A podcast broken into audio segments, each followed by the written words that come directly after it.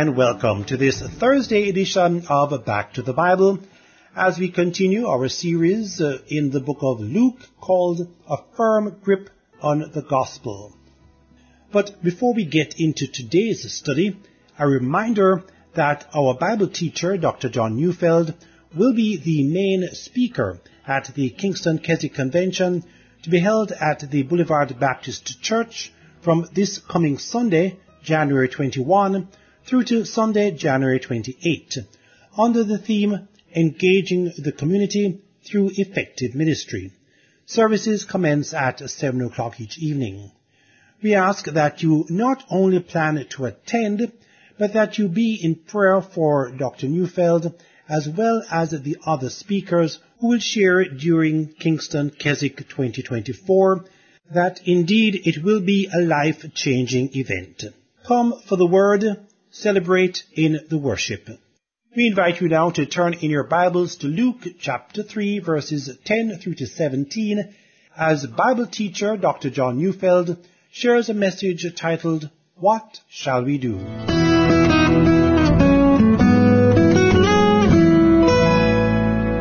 It's been a great deal of time ago now, but years ago, the late Francis Schaeffer wrote a book entitled How Shall We Then Live?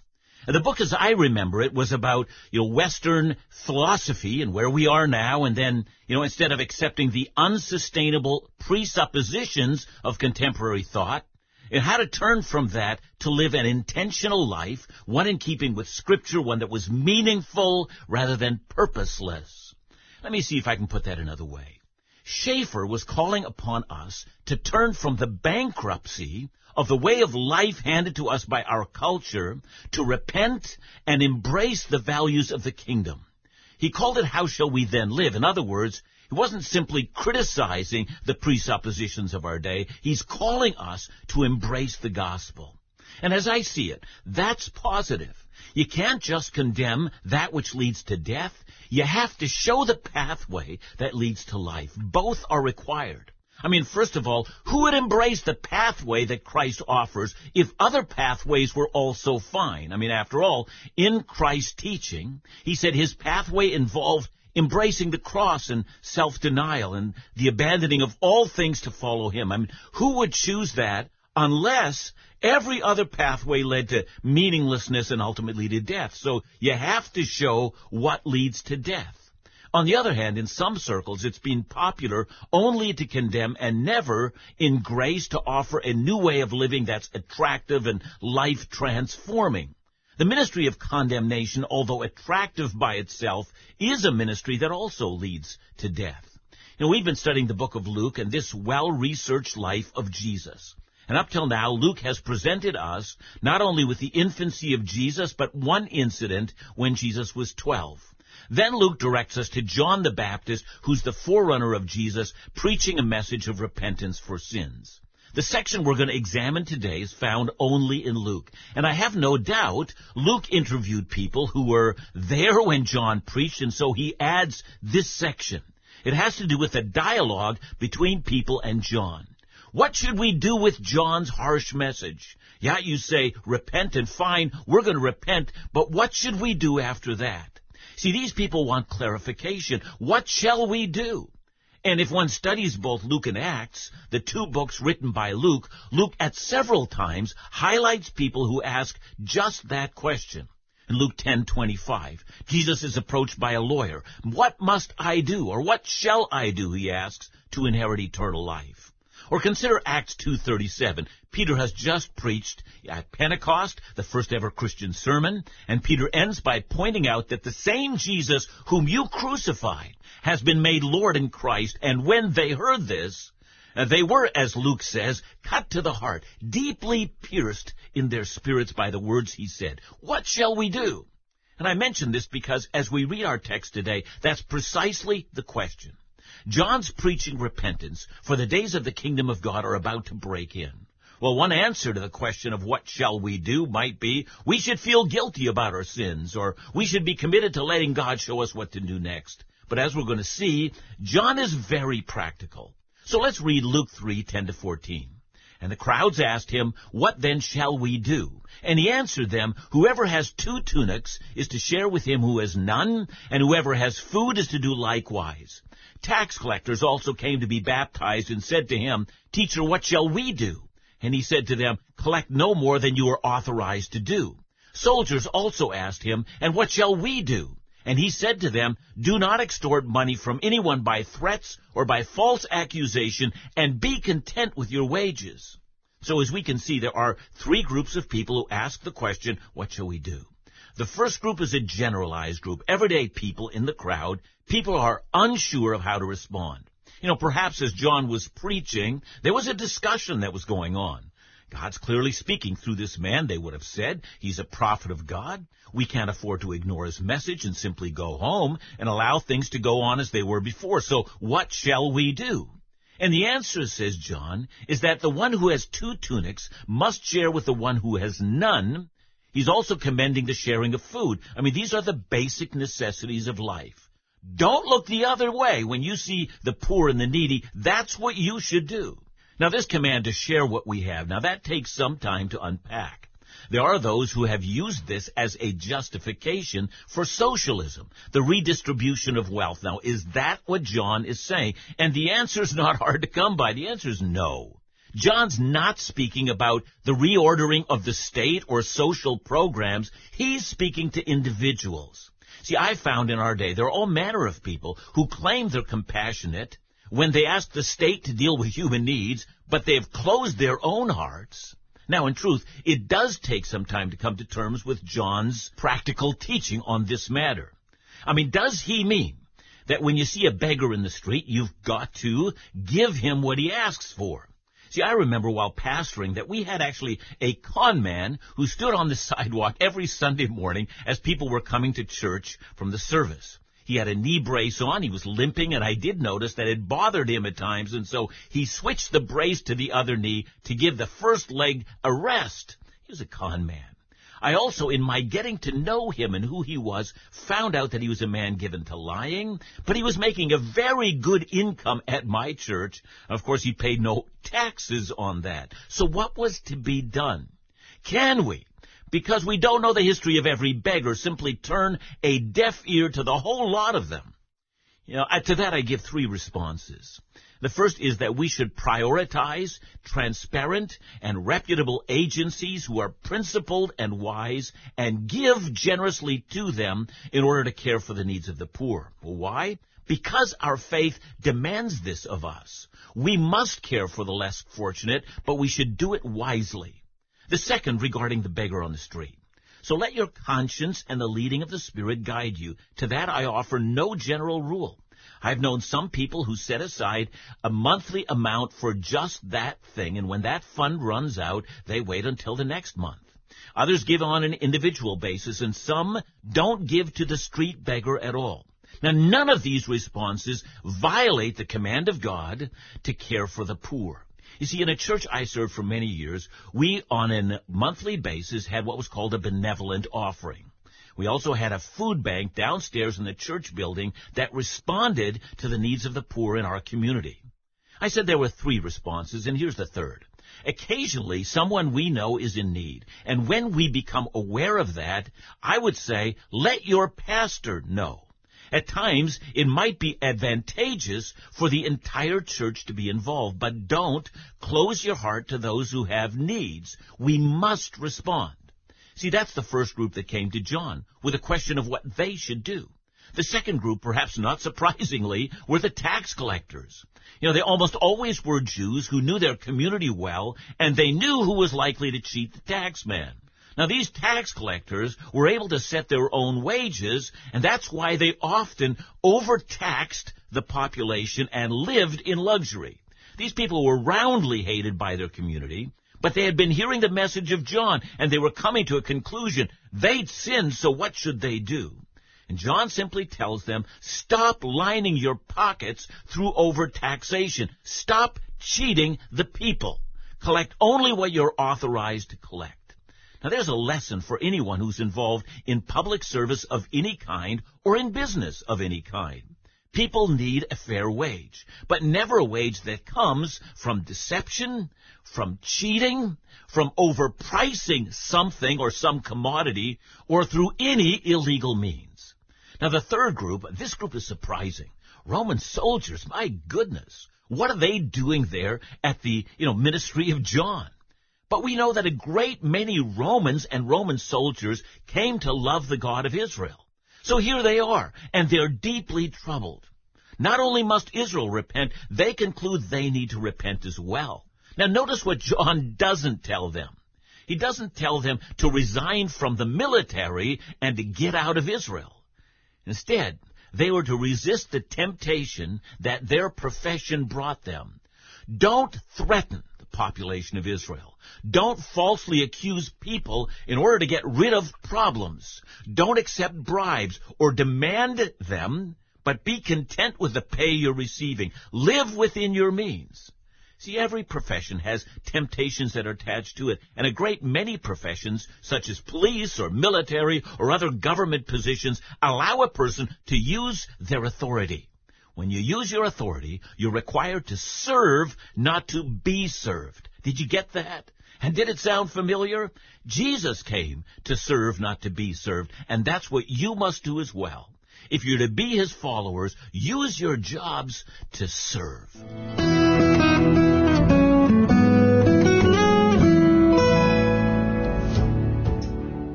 Back to the Bible Jamaica, in partnership with Jamaica's National Leadership Prayer Breakfast Committee, invites you to join us in the National Leadership Week of Prayer, which started last week, Thursday, January 11, and ends today, Thursday, January 18, under the theme Choose Hope, Arise and Build. Today we ask that you pray for our political leaders.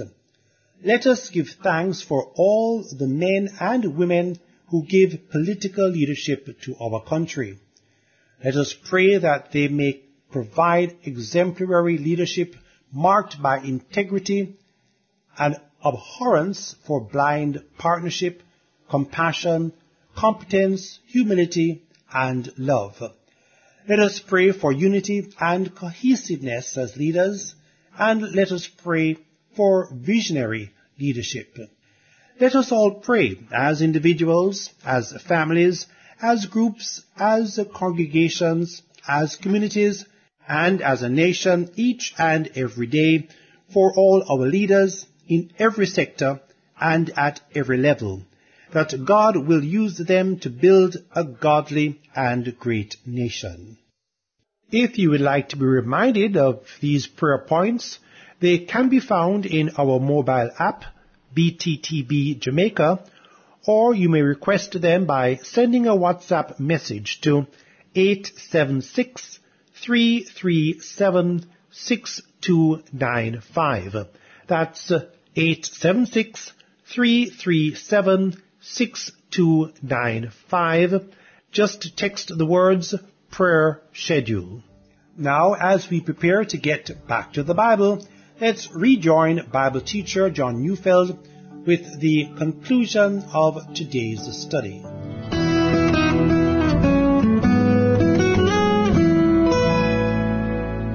Luke moves from the individual questions of people listening to John to the question of what they should do with the man himself. What shall we do with John the Baptist? So here I'm reading Luke 3:15 to 17. As the people were in expectation and all were questioning in their hearts concerning John whether he might be the Christ, John answered them all saying, I baptize you with water, but he who is mightier than I is coming, the strap of whose sandals I am not worthy to untie. He will baptize you with the Holy Spirit and fire. His winnowing fork is in his hand to clear his threshing floor and to gather the wheat into his barn, but the chaff he will burn with unquenchable fire. You know, Luke begins by remarking that the people were in expectation. That is, they were expecting John to make an announcement regarding his identity. There was a messianic expectation that was intensifying, and no doubt many thought perhaps John's the Messiah. He just simply hasn't announced it yet. After all, look at the crowds. Look at all Israel listening to him. Perhaps that's his method from the start. You know, first he speaks of repentance and ends the deep sin and corruption in the nation. And then when the time is right and all eyes are fastened on him, he makes an announcement. I'm the one you're waiting for. For it's all in the timing. We know that. And when the time is right, that's just what he's going to do. At least that's what a great many people thought. What shall we do with John? Well, let me give you reasons, that is, arguments that people might have had for believing that John really was the Messiah. Well, one, he appears suddenly in that sense. He fulfills Malachi 3 verse 1. It says, Behold, I send my messenger, and he will prepare the way before me, and the Lord whom you seek will suddenly come to his temple, and the messenger of the covenant in whom you delight, behold, he is coming, says the Lord of hosts. Now look, Malachi is the last book of the Old Testament, and it ends with, first, a messenger preparing the way of the Messiah, now, if one simply focuses on the fact that the Messiah suddenly comes, and that John came suddenly onto the scene, seemingly out of nowhere, well, you can see how some people would have pointed to the suddenness of John's appearance and have concluded that he must be that long-awaited Messiah. And then there was the obvious holiness of John. He's not a man given to compromise or to personal sin. His self-denial is evident, so forth. At any rate, the rumors were swirling. And when one reads the Gospel of John, and to those who don't know, please don't confuse John the Apostle with John the Baptist. So when you read the Gospel of John, John the Apostle says, John chapter 1 verse 19, and this is the testimony of John, that is John the Baptist. When the Jews sent priests and Levites from Jerusalem to ask him, who are you? You see, it wasn't just the rank and file in Israel. They were all discussing this. The leaders, the religious leaders of the country. Front and center, they had this question, and they began, says John the Apostle, with a first question. Are you the Messiah? And of course, they didn't believe it. What they really meant was, are you claiming to be the Messiah? They're looking to discredit him. And however John the Baptist answers, you know, that's going to have different reactions. See, if he says he's not the Messiah, it's going to bring great relief to the religious authorities because they didn't like him in the first place. And he's already exposed their hypocrisy. But John doesn't seem to care a great deal about these people, and John would surely have been aware of their reprisals should he claim to be the Messiah. But on the other hand, if he says he's not the Messiah, he's going to disappoint his followers. Many desperately want him to be the Messiah. They're aching to hear him say that. Indeed, later, as John continues to deny that he's the Messiah, and he continues to point towards Jesus, people begin to desert John. The crowds start thinning out a great deal. And so we might say there's a great deal at stake here. And let me speak personally, as a man who's been a pastor for many years. No pastor wants to say anything that will decimate his attendance. In fact, let me expand on this to say that no one, especially those who have seen success in any area of life, wants to do anything that will detract from their record of success. You know, to go from success to being a failure, that's unacceptable to almost everyone, except for John. John never doubts who he is and who Jesus is, and he never doubts who should own the spotlight. That's a life lesson for all gifted pastors. You know, do people delight in you or do they delight in Jesus? Luke records that after the birth of John, Zechariah, the father of John, said, And you, child, will be called the prophet of the Most High, for you will go before the Lord to prepare his ways and I have no doubt that John reminded himself of that daily. His job was to decrease as the Messiah would increase. Christian leader and Christian of every stripe. Does that describe you? See, by all indications, John never wavered in this. And so as John sees that the questions about his identity are reaching a place where he has to address this matter, he doesn't even hesitate. He says, I baptize you with water, I'm calling for repentance. I'm announcing the way of the Lord. I'm a forerunner of the Messiah. And when he appears, I'm not worthy to get on my knees as a slave might do and untie a single sandal strap. The man to come is going to eclipse me at every point, and when he does, that will be the greatest moment of my life and ministry. yes, John goes on.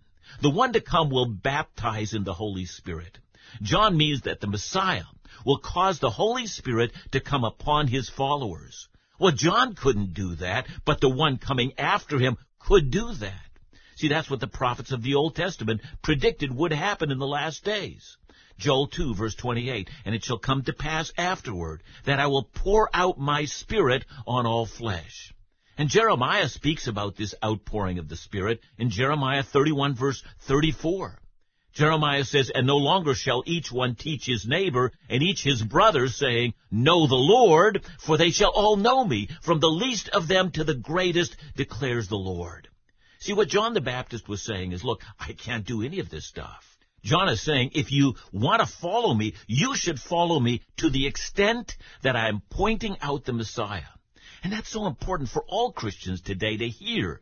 You know, I hear some people in our day who follow very popular teachers tell me about the positive messages these preachers preach, to which I respond, have they caused you not to look at them, but to look at Jesus? And if not, why are you following them? Now, John adds something else. Not only will the Messiah baptize with the Spirit, he will baptize with fire. And John says, I can't do that either.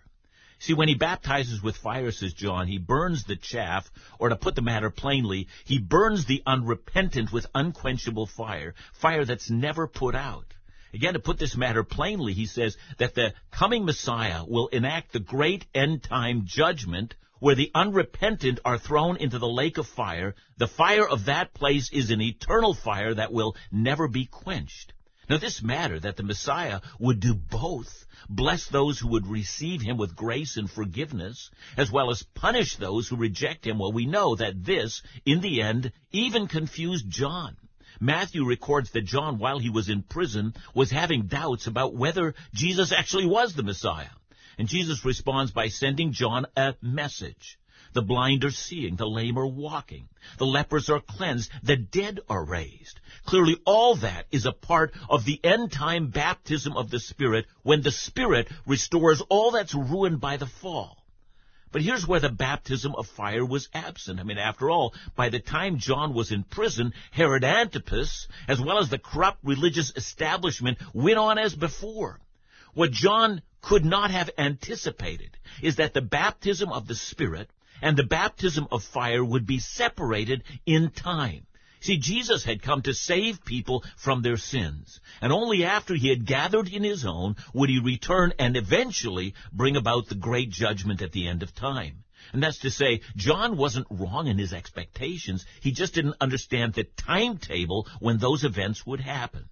That is, in his first coming, Jesus did not bring judgment, but he came the first time to save men and women from their sins. Now that being said, we are left with John, and the question that people were asking. What shall we do with our sins? And second, what shall we do with John? And John never doubted the role he played. And that's the ultimate answer to our question, what shall we do? We shall not follow any leader who doesn't consistently point out that he or she is not the Messiah and not the object of people's following. All pastors, evangelists, theologians, and Bible teachers are at all times to disabuse themselves and their followers of adoring loyalty. For if a Christian leader makes followers of himself rather than followers of Jesus, he has led us astray. Reject those who do such things.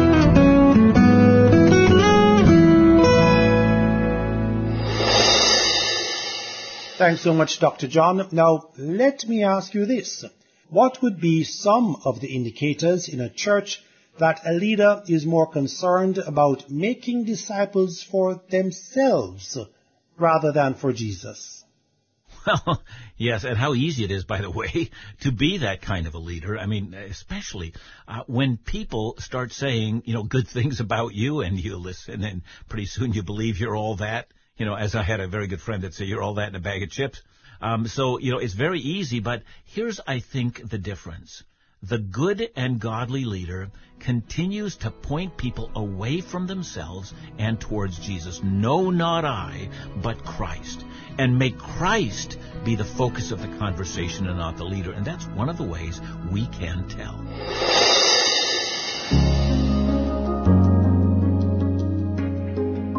Thanks for joining us today here on Back to the Bible, brought to you by Back to the Bible Broadcast to Jamaica in partnership with listeners who give in support of this ministry.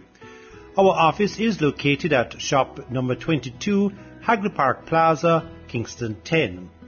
Our office hours are from Mondays through to Fridays from 8:30 a.m. through to 4 p.m.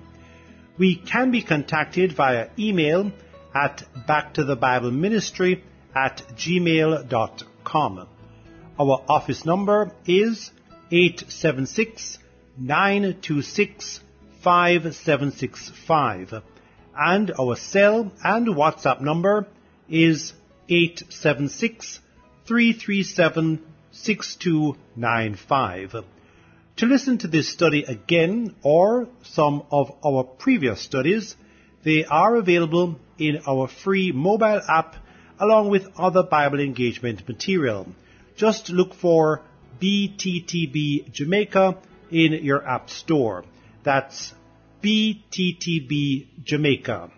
You can also listen and download our studies from other podcast platforms, including Podbean, Google, Spotify, and Amazon Music. Be sure to look for Back to the Bible Jamaica.